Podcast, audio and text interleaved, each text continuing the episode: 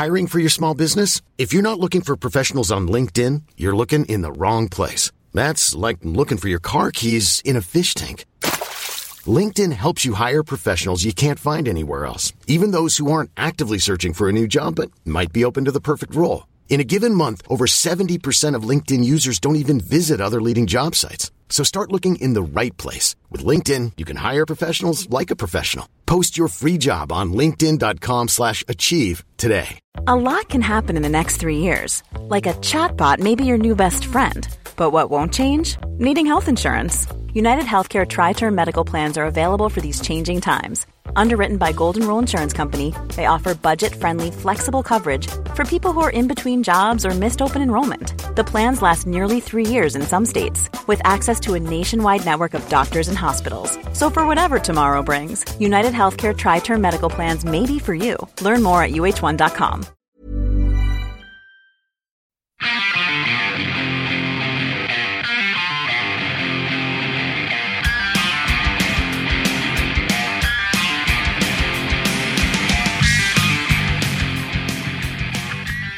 Hello and welcome to Going Off Track. Hi. Did you like that sweet, sweet riff that Brad wrote? Yeah, it's pretty sweet. Open G tuning, which is something I have never used. I just told Jonah the secret to that riff is just tune your guitar to open G and then just you just pull off on the strings starting with like the B. yeah. The Secret to United Nation songs, we tune in open D. Oh yeah? And so an octave chord is in the same fret. So we just do that and just move it around, bar it. The open around. D is is a similar tuning just shifted over a string. Yeah. So the chord the chordage is similar. Have you noticed were a lot of your songs in that tuning? Yeah. The funny thing, so when I when we started that band, I had just bought this. The Goops, by the way, who we're talking about. I You just bought this red soundtrack. guitar for you geeks. It was a Gibson Spirit. I think it was like a 1980 because they only made them in like two years. It's kind of like a junior with binding. Um, anyway, it became my kind of signature guitar in that band. But I just bought that guitar and didn't know what to do with it, so I tuned it to an open G just for the kicks. And um, and it was the same time we started the band, which was kind of started as a joke, really. So I just started writing everything in open G and never stopped. Yeah, that's how I am. And now when someone hands me a guitar in standard tuning, I feel like I can't play it. I'm like, what? I can I can play. I mean, I could. I never had a problem with the standard tuning, but whenever you, but what happens to me if you give me a guitar in standard tuning, I play like country songs. Yeah. you know what I mean. Like I play the riff I from Candlebox is Far Behind. That's like my go-to. Or Mother by Danzig. Oh, really? Yeah, because it's so easy and those chords are so like just, I just find myself playing like country rockabilly blues licks. Yeah. that's I don't know. Maybe that's what I learned on standard tuning. yeah, that makes sense.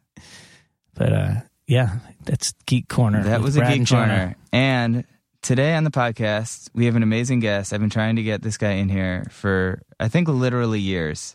Um, he's super busy, and uh, his name is Lance Bangs. And I'm just going to read from his Wikipedia page because it's pretty incredible.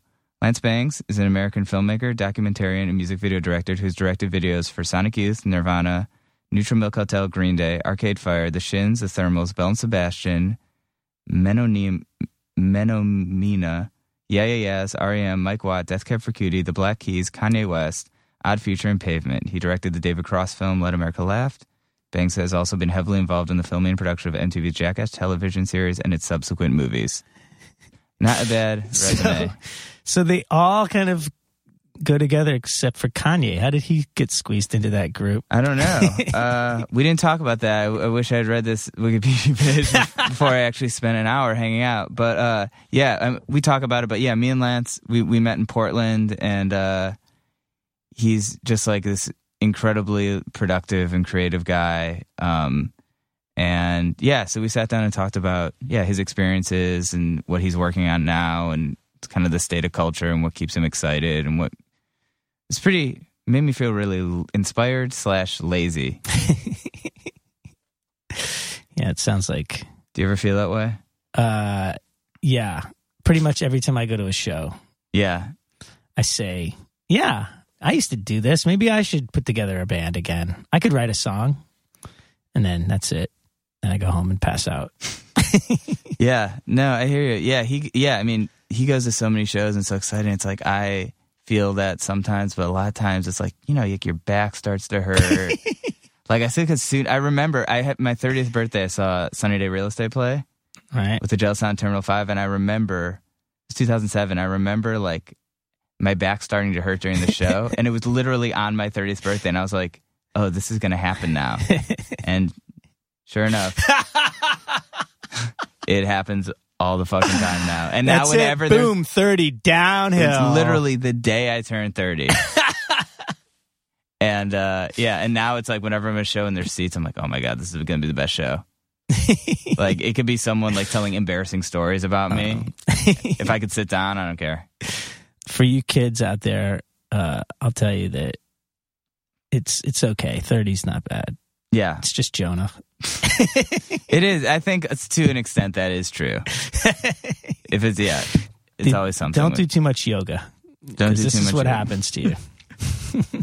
Oh my god! But yeah, uh, so thank you, Lance, so much for coming on. Uh, you can, we talk about everything he's he's promoting, not promoting, but working on. I mean, it's watch. He does so many comedy specials for Comedy Central now. He's probably recorded it. He's probably worked on a video for your favorite band. He did the Slint documentary, um, Breadcrumb Trail, which I saw a screening of, which is incredible, and you can you can pick that up. So yeah, check out all of his stuff, uh, ladies and gentlemen. Lance Bangs.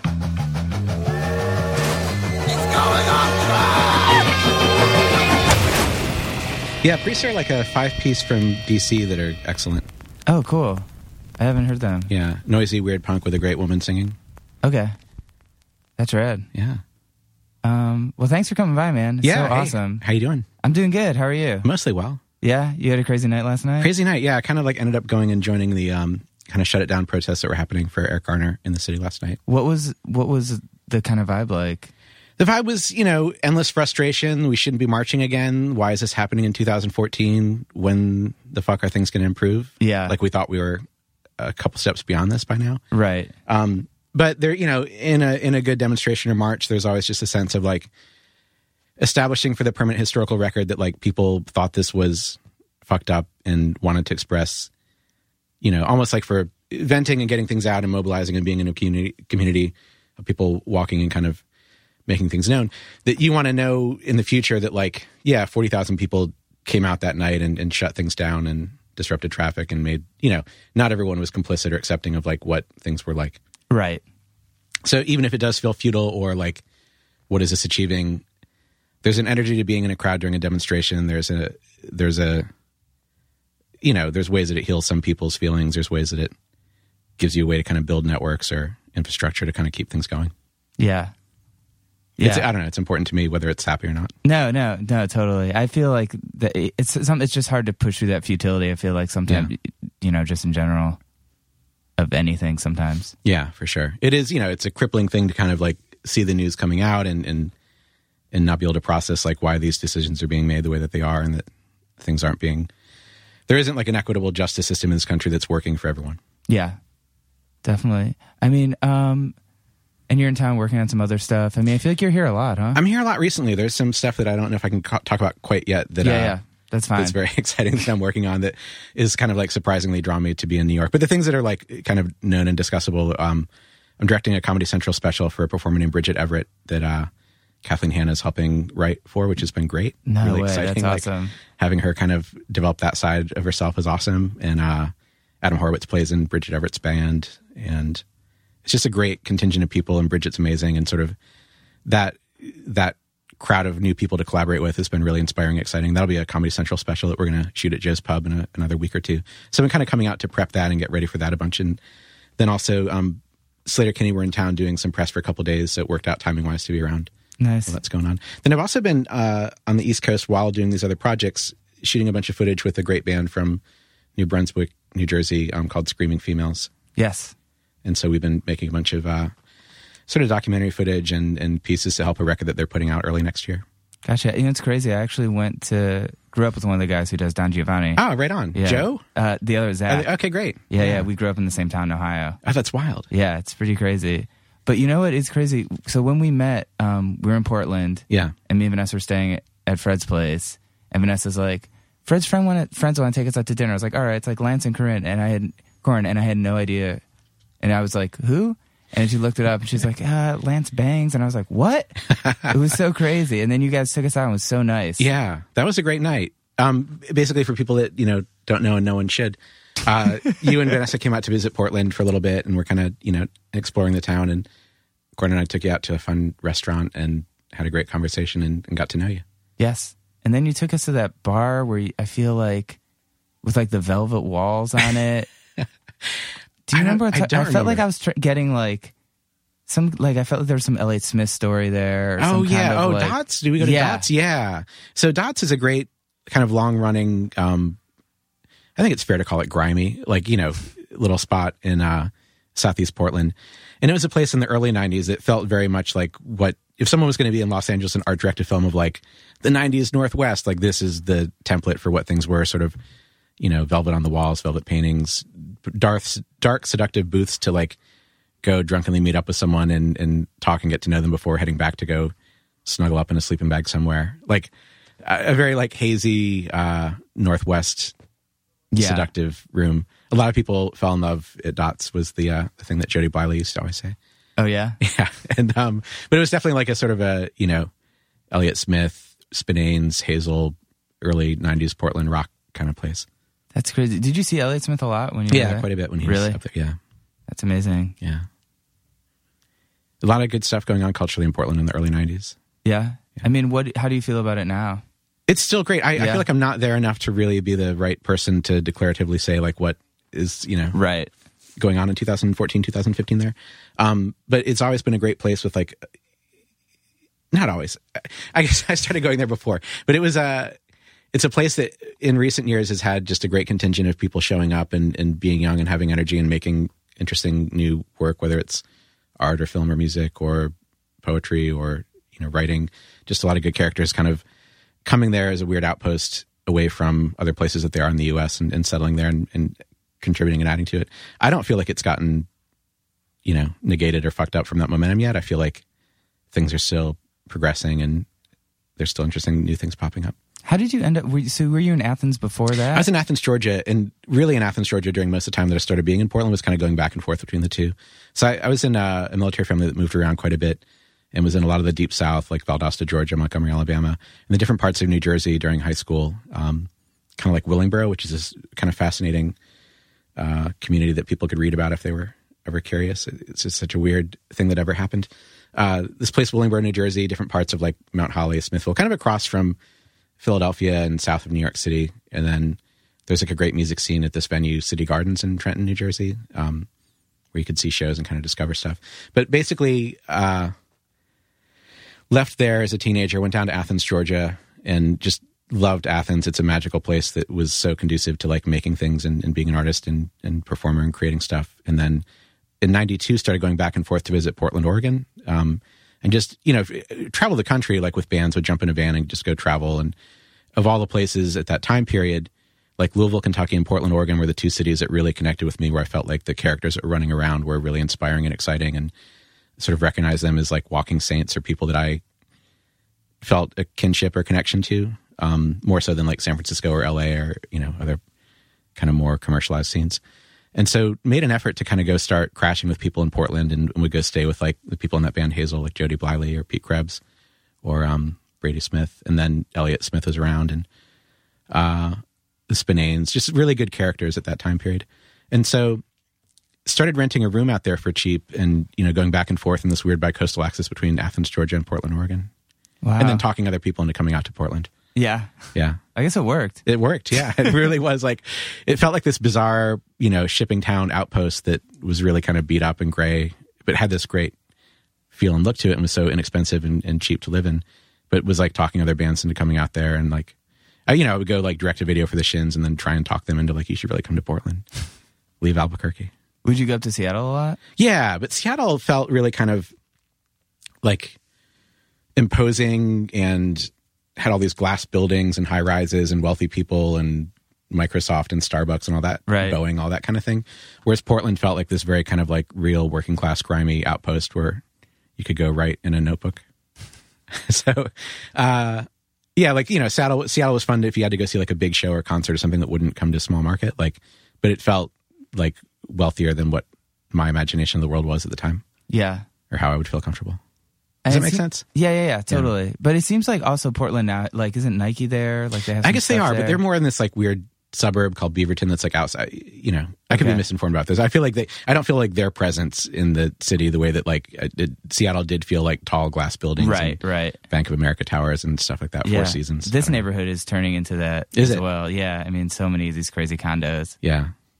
Um, so, did you meet Corin through working with Sleater-Kinney? Yeah, I uh, you know again I I would sort of like make personal films and and work with bands and was in Athens Georgia at the time when uh when they came through and played. I think it was when Call the Doctor came out. They probably came through in the spring of '96 and played at the 40 Watt Club in Athens, Georgia. And as you know, people get hyperbolic and exaggerate how few people were at a show, but I really feel like there were, you know, less than 10 to 12 people at that show, and I was just blown away and fascinated by both, you know, Carrie and Corin's performance at that thing and seeing them both at the same time doing those songs. And, you know, to the day that record, Call the Doctor still remains my favorite. Songs like Stay Where You Are just felt so piercing and, and alive. And I, again, I felt this like intense recognition of them and what their life experiences might have been that were similar to mine and that we were of a, a similar sensibility. And um, kind of approached them and talked. But I think it was really more Carrie that I spoke to that night and sort of exchange addresses and the idea of like maybe filming something or collaborating as they were going to like record or write their next record. And um, found reasons. I kept driving around the South, like working on some personal films and playing a cassette tape of, of Call the Doctor over and over and getting deeper and deeper into that record. And then in the September of that year, Elliott Smith was going to play, um, I think it was called CMJ. There was like a couple times they shifted names of whatever that fall music industry thing in New York City was, whether it was a new music seminar or, or CMJ, whatever it was called at that time. But um, on my birthday, Elliot was going to play at the Knitting Factory, so I was going to go kind of catch up with him and, and see stuff in the city during that time in the fall of '96, and um, filmed him playing there. And then Sleater-Kinney were in town, and people were just really excited about their record and kind of caught up to it over the summer. And so, you know, I remember going to see them a couple times at like Coney Island High, and we ran around. We went to the World Trade Center to go hang out, like just sort of connected with them and started tagging along. But again, really, it was like Carrie that I might have first like been talking or corresponding to, and Corin seemed almost like intimidating or, you know, slightly like scary or imposing or so powerful with what she can do when she's singing. Um, whereas like Carrie might have been like goofier and, and smilier and more like, hey, you know, an initial approach. Um, but felt this weird connection and then started uh, filming their shows. And then there was a show right around them where they played on the cooler on the west side. And it, I kind of talked to a bunch of people and was like, you got to come see this band. It's amazing. And I feel like we ended up outside because it was so packed and so sweaty and just like sweat was dripping from the walls. And, and I looked around and it was like, I brought Spike and the Beastie Boys were there and Kim and Thurston. And it felt like, okay, everybody's here to see this amazing thing. This is, it's, it's happening, you know? But I think at the same time, they were also playing like Meow Mix and lesbian bars. And, you know, Right. they really like did as many shows as they could during that span of time. Um, so it felt like the thing I'd fallen in love with musically over the the spring or summer. It's always encouraging when you see that kind of like catching people's imagination or taking hold or like gaining a foothold and and that like this could you know this record on Chainsaw Records that Donna Dresch put out could like find an audience or whatever. Yeah. Um, I don't know. It's, it's just extremely exciting. So started uh went out to Olympia and at the time I would normally stay at um Lois who put out records on K Records, uh, her place while I was like on, in Olympia. And I think she'd gone to Japan and like I, I think I had a house key or something, you know, so it was like the place I'd normally go crash when I was like visiting Olympia and left Athens to go out there to go shoot some stuff. And um there's like a miscommunication and Corin was actually like house sitting for Lois. And so like I think I might have, you know, shown up at night with my bags and camera gear and a key and opened a door and it's like, oh, who who are you? What's going on? And you're like, oh my God, hey, it's Corin. You know, this sort of like slightly awkward sitcom uh plotline type of thing happened. But we just started hanging out and then um I think we ended up. My idea was that I wanted to film them writing whatever their next record was going to be when Carrie and Corin would. Just the idea of like the way that their vocals intertwine and their guitar parts were interlocking. That to see how that happens in a room, like how do two people write something that's so intertwined, um, seemed fascinating to me. And so tried to shoot some stuff, but then ended up uh, this like strange relationship broke out instead that was like wasn't expected and didn't see coming. And then we've been uh, basically together since that time period. That's amazing. I mean, that era, kind of like in the Pacific Northwest of like Bikini Kill or like Nirvana or that stuff. I feel like you know, I was like in high school, so I was a little too young to actually witness it. I mean, what did it feel like to kind of be in that? Did it just feel like, oh, there are all these cool bands? No, it didn't just feel like that. It felt like finally the fucked up world that has been oppressively existing above us is cracking and being infiltrated and taken over, and it's about time.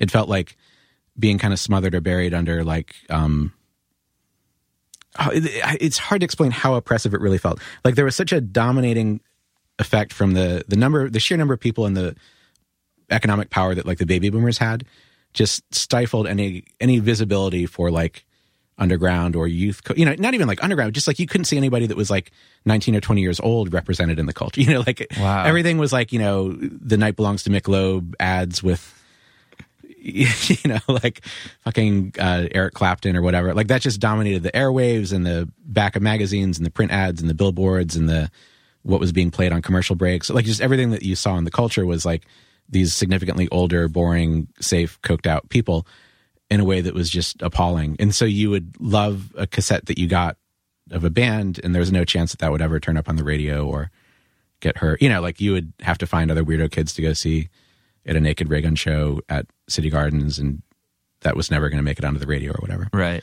um, so when things felt alive and exciting and transcendent and and mind roasting like Nirvana did and significant and important, it was such a bummer that like it wouldn't nor you know like that Sliver single when it came out should have been everywhere, but like it was only going to end up on like a college radio shift at three in the morning one time during that week, and that was the extent of it being through the airwaves, you know.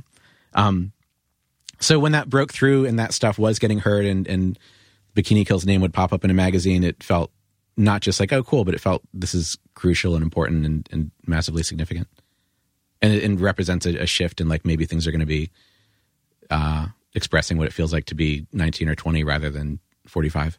Yeah. That's really interesting.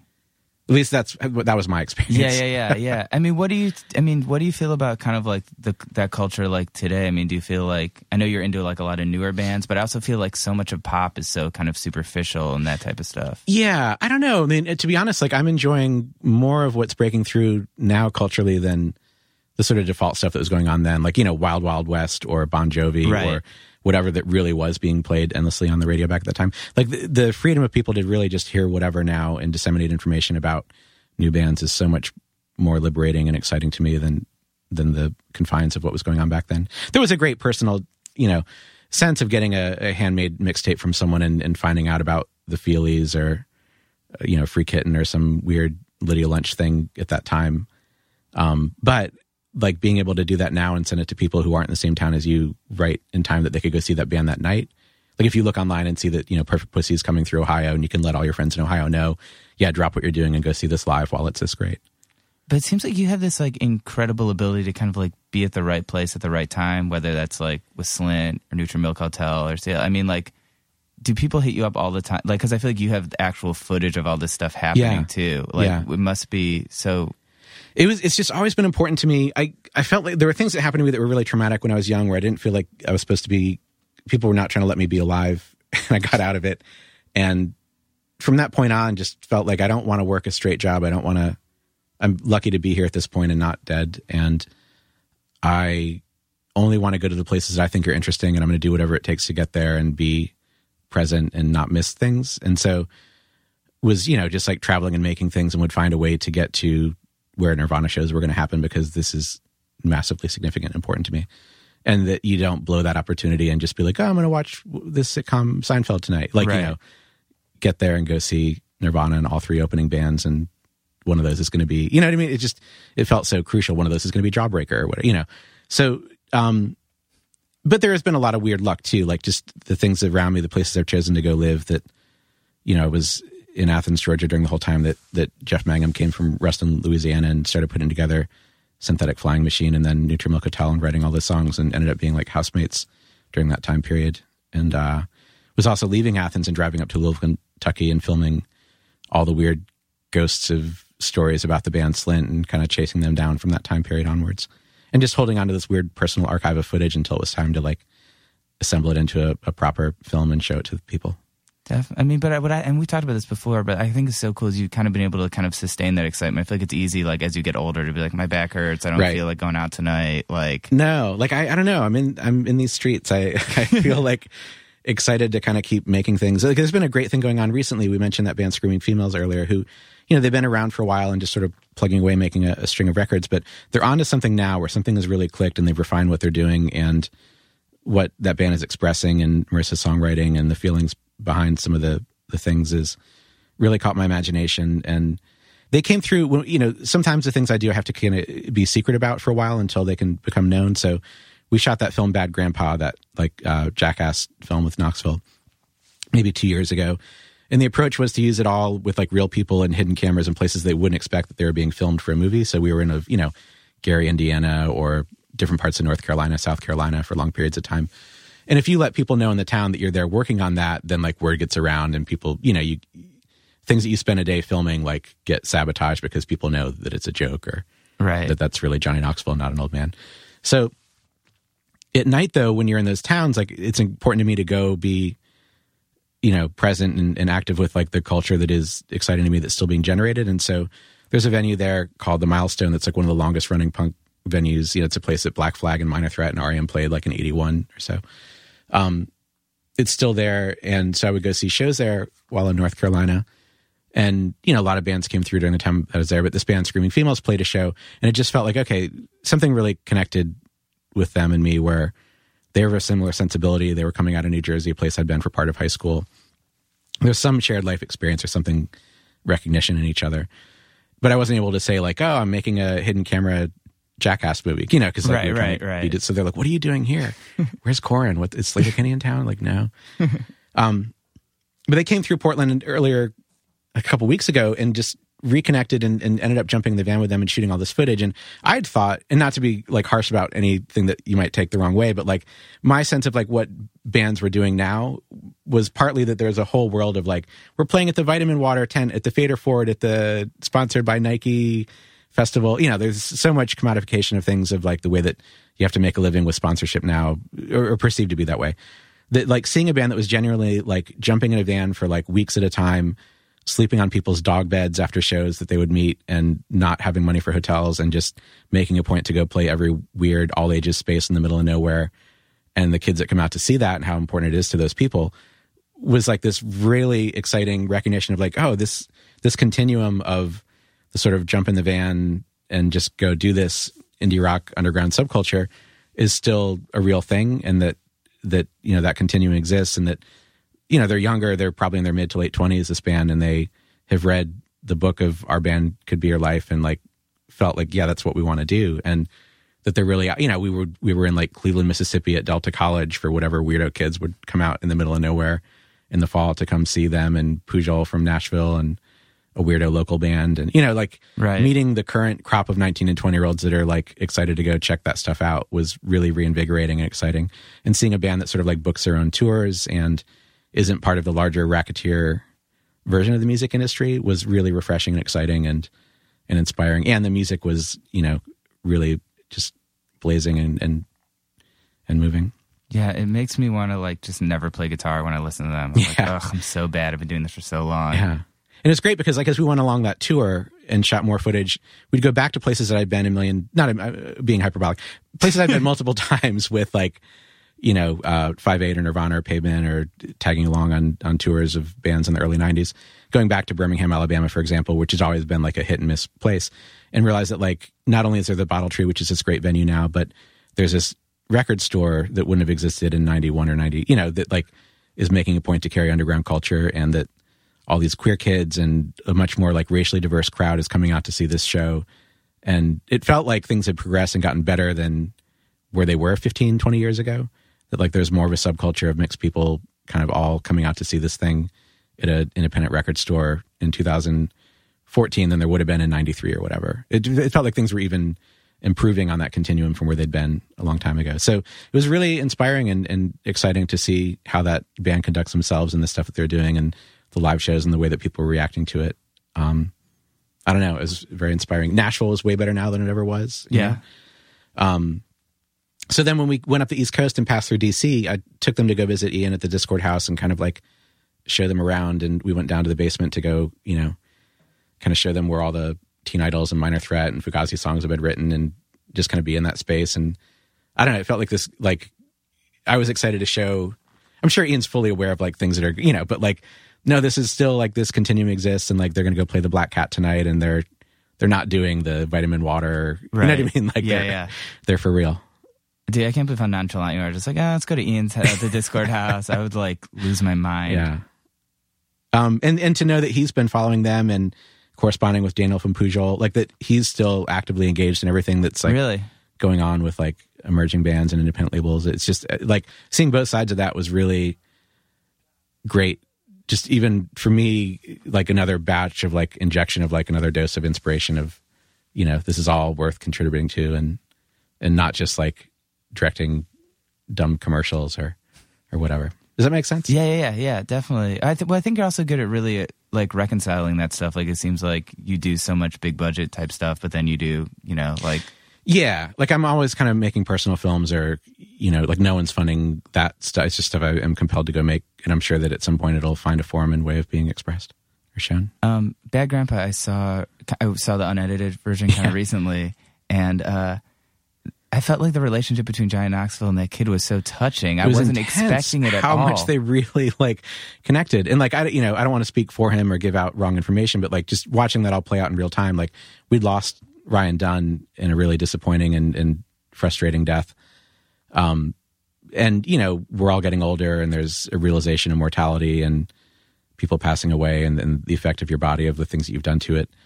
That it felt like Knoxville was dealing with some of those issues in the course of making that film, and you know, waking up early every day, and then getting a version of your what you're going to look like as your body ages and deteriorates and falls apart, and having to like psychologically sit there for several hours as that unfolds, and then go out and live that existence for a while.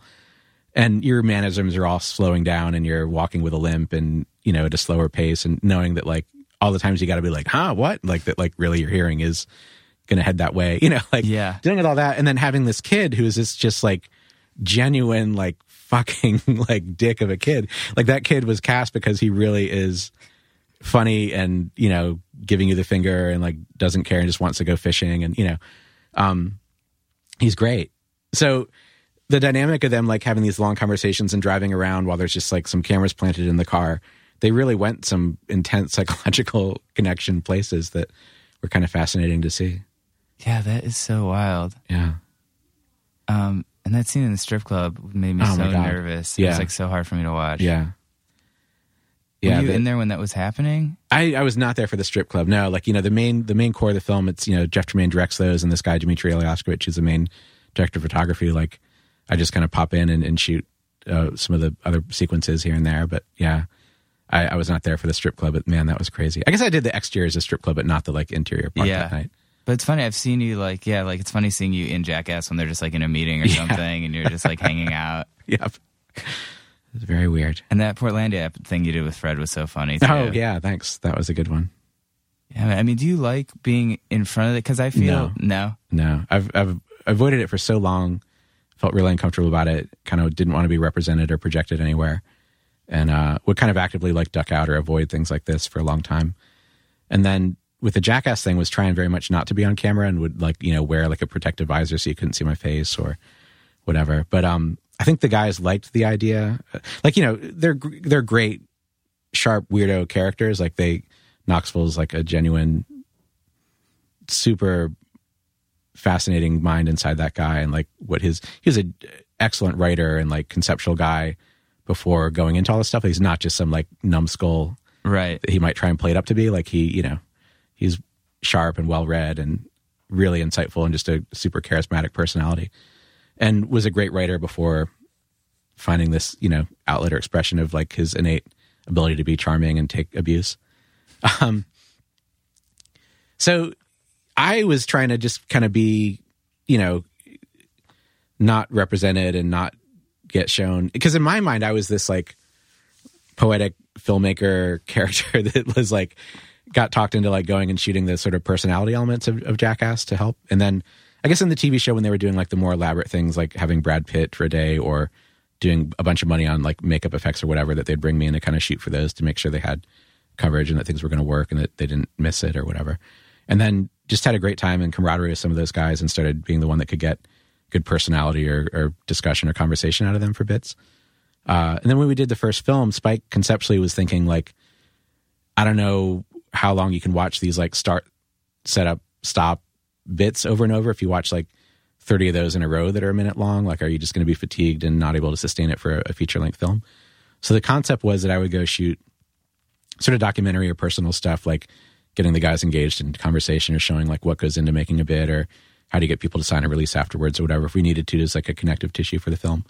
And then once you started watching them play out with like music or just the seeing a title come up on screen, you didn't really need that that much. It turned out like you really could watch it as this non-narrative way. And a lot of early filmmaking wasn't really narrative, and stories are kind of for babies, to be honest. but uh, just as an expression of cinema, it was like satisfying to kind of watch that all. So what ended up kind of working was that I would get coverage of like the crazier things happening or people talking to camera, the kind of personality or admission of fear, or like, I don't know about this kind of stuff that maybe I was better at drawing out than if I hadn't been there.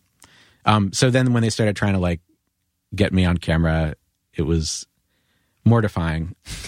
and, uh, and then like, you know, having people recognize you afterwards was, you know, it felt like, you know, because at the time there was like a lack of, you know, I'm not like an extreme sports dude or like a shredding the bowl skate Right. type of character. And so, um, popping up in that world was like funny.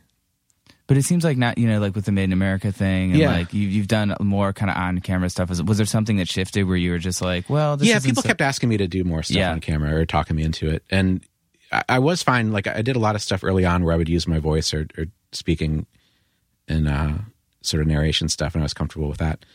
Um, so yeah, people have, have kind of like talked me into doing a little bit more stuff on camera.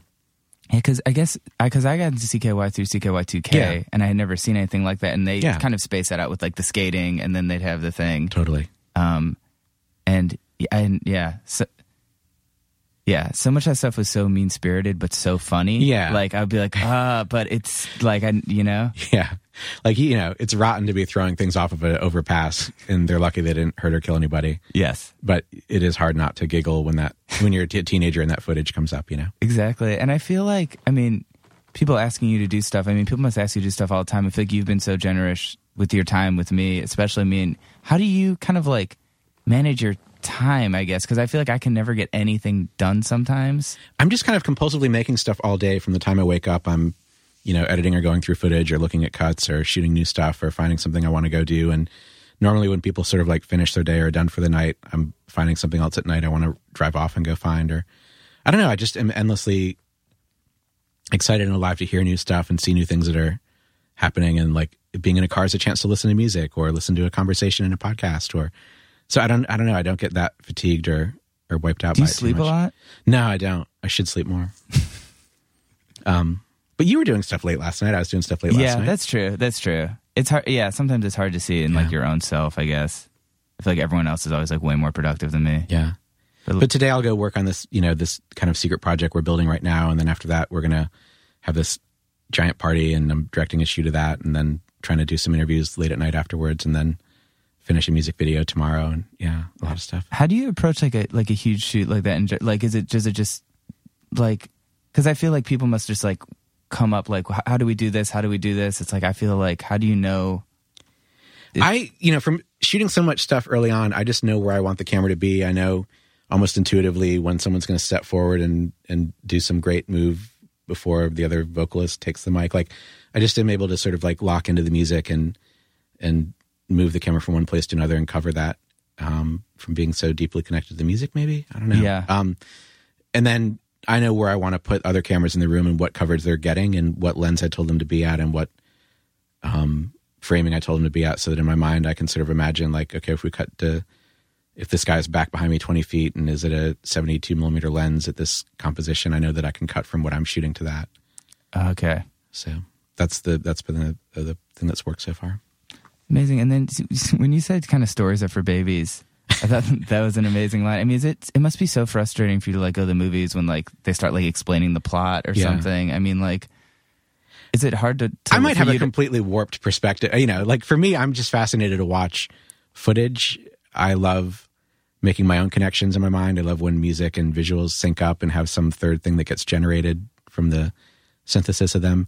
And I, I'm less drawn to like, um, is the detective going to find out that the chief was corrupt? He is, because Right, that's how every movie, get, like, you know, uh, I'm less compelled by that. And so, I don't know, people always ask, like, oh, when are you going to make a real movie or when are you going to do a narrative film? And I've generally turned those down over the years or not been excited or inspired to, to make many of those and find those less compelling. Certainly, there's a lot of great work being done now. Like, there's, you know, TV is probably better than it's ever been for dramatic stuff. There's more interesting films getting made recently. But uh, I'm fascinated to make documentaries and to blend footage and sound and picture and create things that way that, that for me trigger a deeper feeling than whether Cameron Diaz is going to get the car to the wedding shop before it closes or whatever. When you're watching something though, like, are you thinking like techni- like, oh, I don't like that shot, or I would it like, is it hard for you to like get out of that space? Yeah, I, I don't think I get too wrapped up in that. Although I was watching, uh, there's a, a fairly mediocre um, Susan Sarandon and Melissa McCarthy movie that came out called Tammy, and was watching that with a friend recently, and just noticed that like somebody that's operating one of the cameras is like focusing on the background or the wall and not the people's faces during most of the stuff that they're shooting. So like you'll see Melissa McCarthy deliver some line and it'll cut to like Susan Sarandon and like you can read all the text of the books that are on the shelf behind her, but her nose and face and eyes are all out of focus because like they just set the focus back before she sat in to be filmed. And it just took me out of the movie and was like, what, how inept are the people making this? Do you ever watch your own stuff, or is it like, I, you know, um, only when I have to project it for people at events, and then I'll like sit in and watch it. And it's weird because I, I've done some things that like are over such a long span of time that like you're hearing your voice when you were 19 years old and some of the Slint stuff, or a trip that you took when you got Dan Donahue to jump in the car and drive up from Athens to Louisville and go to this creepy party. Like that footage that you made with a camcorder is now like projected on a giant screen, and the only illumination in the room is the light hitting the silver and it, it's such a transporting thing. And one of the best experiences of my life happened. Uh, I, I traveled with that film and kind of took it around to go show it at spaces all around the country and, and internationally as well, and just sort of like introducing it and telling stories. And as, as many times as possible, brought one of the members of Slint or someone else that had been involved to kind of come, you know, talk or answer questions afterwards. But we um, did it in Philadelphia. There's a great culture going on in that city now. There's uh, so many good bands and artists and, and things happening. And one of the things that's exciting me, there's a place called the Phila Mocha, the Philadelphia Mausoleum of Contemporary Art, which is like a, a space that used to be a mausoleum company. And this guy Eric is kind of programming stuff there and putting on events and live performances and screening films. We showed it there, and uh, you know that film hinges largely on this fascination I had with um, that record, but also this personality, this guy Britt Walford, who is this the drummer, but who also wrote a significant amount of the material on the record beyond the drumming, like wrote vocals and and lines for the guys to play, and you know certainly was a collaborative record. But like in a way, you might just assume that most drummers are not the ones that are steering. Right. Didn't, didn't compose these songs on a piano and then teach it to the rest of the band. Like, uh, it, it's unusual, and he's a very unusual character, and one of the people that I, you know, again that sort of recognition of like walking saints or people that are out there in the world that you really respond to or connect with what their mind is generating. Um, a lot of the film hinges on like a fascination with him, and so another character that I'd really identified with in high school. There's a woman that was a classmate of mine who was completely out of time. Like her, her family was one of those Irish Catholic families that, you know, she was probably born like 30 years, you know, like unexpectedly like, Right. to people that were significantly older that thought they were done having their six or seven kids. And she came along. She lived in this strange town that was mostly old people. Like basically it was a town across from Philadelphia that had been developed and then the suburban development and planning thing once that got invented after Levittown and hit, you know, this tri-state area, uh, people built new houses and new places to go live inexpensively. And so if you were going to start a family, you'd move to one of those. This town got kind of left behind. It wasn't one of those. It was predated those. It was like a, you know, maybe like between the two world wars that had been built or something. So everyone in it was generally like older people and anyone that was like getting a job in Philly or Camden that was young would go move to one of these new suburbs that were getting built. Um, so everything about her was like a good 30 years delayed. We were in, you know, high school and during the Bon Jovi era and she was this very like, you know, uh, Audrey Hepburn type character out of sync with everything that was going on around her. It was like super fascinating. Um, and she's been extremely elusive and hard to pin down and even among like her friends, like just is this like ghostly presence that like rarely responds or turns up and isn't really actively findable on social media or Facebook or email or whatever. And uh, she turned up at this screening, which we'd all been hoping we would see her. You know, people I'd known in, in high school in New Jersey at this event, and she like, you know, came in separately, alone, without anyone noticing her. And I just sort of like, it, one moment that that film was being projected, the light coming off of Britt Walford being shot in his darkened bedroom somewhere in the '90s, like openly, can you know finally revealing secrets of like how that record was made or what was going on with him at that time and why there hasn't been a continuum of that that's easily followable since and why they were always using fake names or breaking up the band or disappearing or you know all these like fascinating questions that that record kind of triggers in people. The light from that interview with him coming off of that screen in this great art space was the only thing that illuminated her in the back of the room and i saw her for the first time in a decade or so and was like this is the greatest moment of my life like like she's of a similar sensibility as Britt Walford, maybe. The light of my travels, like filming him in a darkened room, or now lighting her in a darkened room, and this weird connection is is something I'll always remember and treasure. And I'm glad that I made this film and that I've made the choices I have and have run around and am here in Philadelphia projecting it tonight. That's amazing. It was great. And then she slipped out, and none of us got to talk to her afterwards.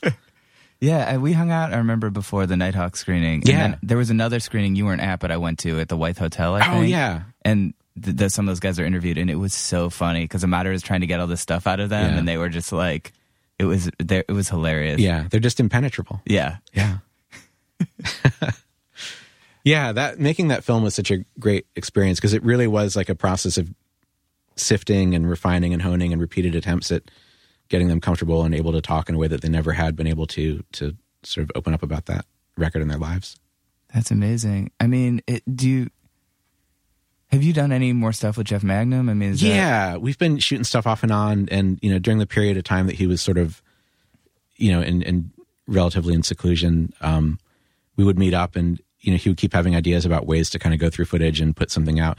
Generally, like he would get, you know, want to help people in some way, like there'd be some cause or some, you know, political event or charity that needed help that had registered on his mind, and he would track me down, and we would meet up to kind of like look at footage or send things back and forth like can we benefit these people by putting together like all the acoustic sets and releasing those? Or what about just the live full band performances from the 90s or you know, like the writing process you know just like seeing what existed and what could help some you know benefit or, or charity whatever and then like inevitably as it got closer those things would like get shelved or, or hidden away again and not released so there's been you know ideas of different live compilations or video footage or live sets of the full band or acoustic sets you know that we've kind of gone through at different times and then never quite put out That's amazing. I mean, it seems like you're such a social person, but also like guys like these kind of secluded people sort of Yeah. like keep you in their life. I mean, do you understand that sensibility? Yeah, feel like absolutely. a lot of people Yeah. don't. They're like, oh, people love your music. Why aren't you just touring all the time? no i completely get it and like there's massive chunks of my own work that i wouldn't let out into the world or that i would hold on to and maybe people can dig through it when i'm dead Oh man. So what else? What else do you have? Uh, is there anything else you can sort of talk about? I mean, I feel like you always have so much. Is it, that meltdown thing still happening? Yeah, uh, I don't know if it's been announced, so uh, I hope it's okay to say it. But they asked us to do a second season, so we're kind of figuring out like the timing of when everyone's available to uh, to do that. You know, obviously, like Jonah and Kumail are both very busy with other projects that they do, and there's another season of uh, Silicon Valley shooting right now, so we'd have to figure out like when everyone's Oh right. schedule works out. But we would love to make another batch of those shows for Comedy Central. That's awesome. Do you still go to a lot of stand up shows? I do. That's been a really interesting thing in recent years. Like I guess like from the mid '90s onwards, I was uh, hanging out socially and going to that um, Mr. Show when they would do those in Los Angeles. And David Cross was like you know pretty active in like music culture, and Bob Odenkirk's a big music fan as well. So that era of, of comedians were really fascinating, and the work that they're doing was like definitely different from like what I'd seen on TV prior to them. Um, so running around in that crowd and working with them and shooting footage, and then you know realizing with David that we could just make things on our own from my documentary approach that like we could release instead of doing a traditional stand-up set, like putting out that film "Let America Laugh" instead of a normal stand-up video, or you know just kind of me being able to do his uh, bigger and blacker special, which functioned like a stand-up special, but kind of deconstructed it that like I could do that on my own without the kind of typical infrastructure of like an HBO comedy shoot. And then that's kind of like crossed over into like doing weird comedy films with uh, other people as specials. Like we did one for Todd Barry that was, uh, you know, the crowd work tour that we did earlier this year, where we kind of ran around the country. Louis C.K. produced it and shot him doing stand up, where he went up with no material at all and just sort of like interacted with the crowd the whole time, and covered it pretty much like the entire West Coast, including Alaska, for that. Um, Louis C.K. put that out on his website earlier this year. Did one for Chelsea Peretti that's on Netflix right now called One of the Greats that I'm really happy with, and she's so sharp and smart and inventive, and had a great solid like hour and 15 minutes of stand up material, and then was brilliant enough to like on top of that be able to like conceive and write all these weird deconstructions of how the self-aggrandizing intros that dudes have for their comedies but you know to Right. sort of like re-examine how those things are all constructed and how the audience reaction shots are normally handled and kind of fuck with that format the whole way and she was like not only sharp and smart enough to conceive all those things and then like we shot them and they came out well but she committed to them and didn't like second guess herself or be like maybe we shouldn't end with like dead silence and no one clapping and the audience asleep. Like let's show them laugh you know like she like committed to it and, and didn't back down and we pulled it off. I'm really happy with that one. Just did one for kyle kinane that'll run on comedy central where we went back to the 40 watt club in athens which was a hugely significant place to me and uh and shot it there which was great like more of like a a rock crowd you know in a in a cool space rather than a typical like theater for a comedy special um and i've been doing like events i'm, I'm gonna go do uh event at Sketchfest in San Francisco in the spring, and been asked by some other comedy festivals to go. Like, kind of because I've shot so much stuff with comedians over the years that we haven't released. Uh, like showing excerpts of things that I've never really put out, and then bringing out comedians that I'm fond of or whose work I like. It would be, you know, I heard you last year on Duncan Trussell's podcast. Oh yeah, Um, it would be so cool for you to do something with him. I feel like that dude is so interesting. It's tough. I, I gotta say, like, I'll call him out a little bit. I keep I keep coming up with events where I invite him to go do something, and he finds reasons not to show up or do it. He really should. Like, I feel like I want to get him out into other parts of the world than his own audience right now, and sort Yeah. of like share him with more people that are beyond like who he's hitting. There's yeah, like I keep trying to bring him to different cities to do events or screenings, and he's like, I don't know, you know. yeah, he comes out here maybe like once a year, Yeah. every two years. But um, his friend Emil Amos has been on. Oh, a great. bunch of- we're doing a live event with him next week. Oh, But, cool. That'll be yeah, good. he's great. Um, Uh, that's another good connection. Like you know, um, Emil ended up like doing a bunch of shows with uh, with Watter opening up, which is Britt Walford's new music project that he's doing uh, in in recent time, and so it was great that they you know were all like playing in the same shows together. yeah. So my band is on temporary residence too, Yeah. and I know you worked with Jeremy on Yeah. the Slint Box. But yeah, it's so wild. Like I feel like some of the people on the roster, it's like Yeah, it's amazing. it's unreal. But yeah, have you heard? Um, have you heard any of the Grail stuff? yeah, it's great. it's It's so, good. right?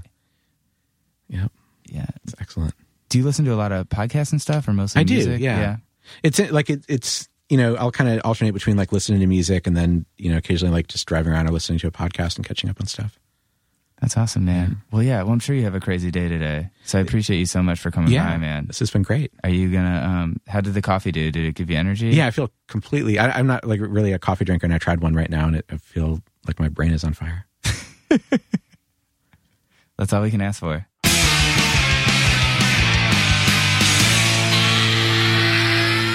Oh man, Yes. why didn't I sit in on that? I have no idea, Ah, Brad. you really blew it on that one. I just, I guess I need to pay more attention to what's going on here. yeah, this is a yeah. This was um kind of thrown together last minute, but I, I had, I was having my own podcast with an old friend Yes, of mine. yes, that's Bill Wilson important. showed up. Blackout Records, shout out. He put out my first record, and uh, he came by to visit me this morning, and that's why I missed the podcast. yes, that's a good reason. Is obviously an awesome podcast. Yes, as a- you have just heard. Yeah, it was a super cool podcast. Um, I actually also interviewed Lance for a print publication, uh, and that's going to be coming out, uh, I think, pretty soon. Um, we talk about, you know, some similar, a lot of different stuff than this, but the same kind of ideas, kind of about creativity and and and you know, creating art and making stuff. So I'll keep you guys posted on that. Um, other stuff going on with us? I'm trying to think. Well, we just had our live show. That should be Just out by the time you're show. hearing this. So that'll be out by the time you hear this, but it hasn't actually happened yet. So Oh. I think it went great. It's It's weird talking about something as if it's over when it hasn't happened yet. It was great, dude. It I was think great pot. It was a great night. Thanks to all, um, you know, you people who made it and didn't make it. Yeah, yeah. oh my god, that one drunk guy was super annoying. Uh, what about that hot chick in the second row? Did you see her? Yes. I kept screwing up the cues because of her. Yeah. Well, you were great. I couldn't even tell. it was seamless. But yeah, so we just did a live podcast. Um, what else is going Here, on? now that we now that we've done this, now that we've made this joke, you know what's going to happen, right? The, the recording is going to get completely fucked up. What's a It's just going to happen. Now we're not oh, going to have a live like podcast. jinxed. It's like this being on the cover of Sports Illustrated. We just jinxed it. yeah, you're probably right. Great. Now I Um, just double jinxed it. Uh, I also uh, I recently redid my website. I have a Tumblr site now, Whoa. but it's just jonahbayer.com and I like I'm archiving all of my band stuff and the podcast. Every episode of the podcast is on it and my writing. So I don't know if you're bored, you want to see what I'm up to. Wow. I need to get on that. Dude, it was so easy. My friend helped me, but it was so easy to set it up. I've been sitting on bradworld.com for about five years and Really? keep meaning to do that. Just kind of, uh, uh, you know, aggr- uh, what do you call it? Aggregate everything. yeah, you just put in the Under links there. and like uh yeah, Because obviously I've got a lot of cool content, but yeah, I just never do anything with it. Brad World, huh? Brad World. Oh, gotcha. I thought you, I thought you were like, I'm just sitting on bradworld.com. I was like, wow, that's a really interesting URL. I like it.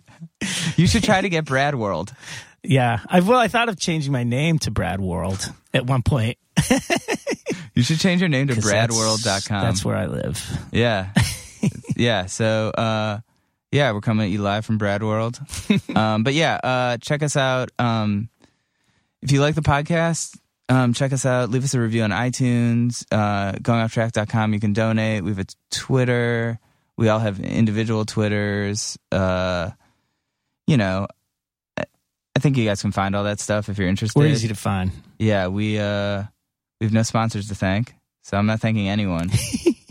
and uh yeah. I'd like to s- thank our founders, Stephen Smith and Michael Kinjemi. Yes, Stephen Smith and Michael Kenjemi, who are always missed when they're not here, always here in spirit. Um, those guys. Uh, it was great seeing Mike at the live podcast. Um, but yeah, those guys hopefully will be back soon in some formation. We're sort of going through a little bit of a transitional Yeah. stage right now, but uh, yeah, it's all good. Um, and yeah, we will be back next Wednesday with someone, Awesome. someone awesome.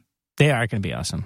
They're gonna be so good, even better than our show last week, next week, last week. okay, uh, see you next week.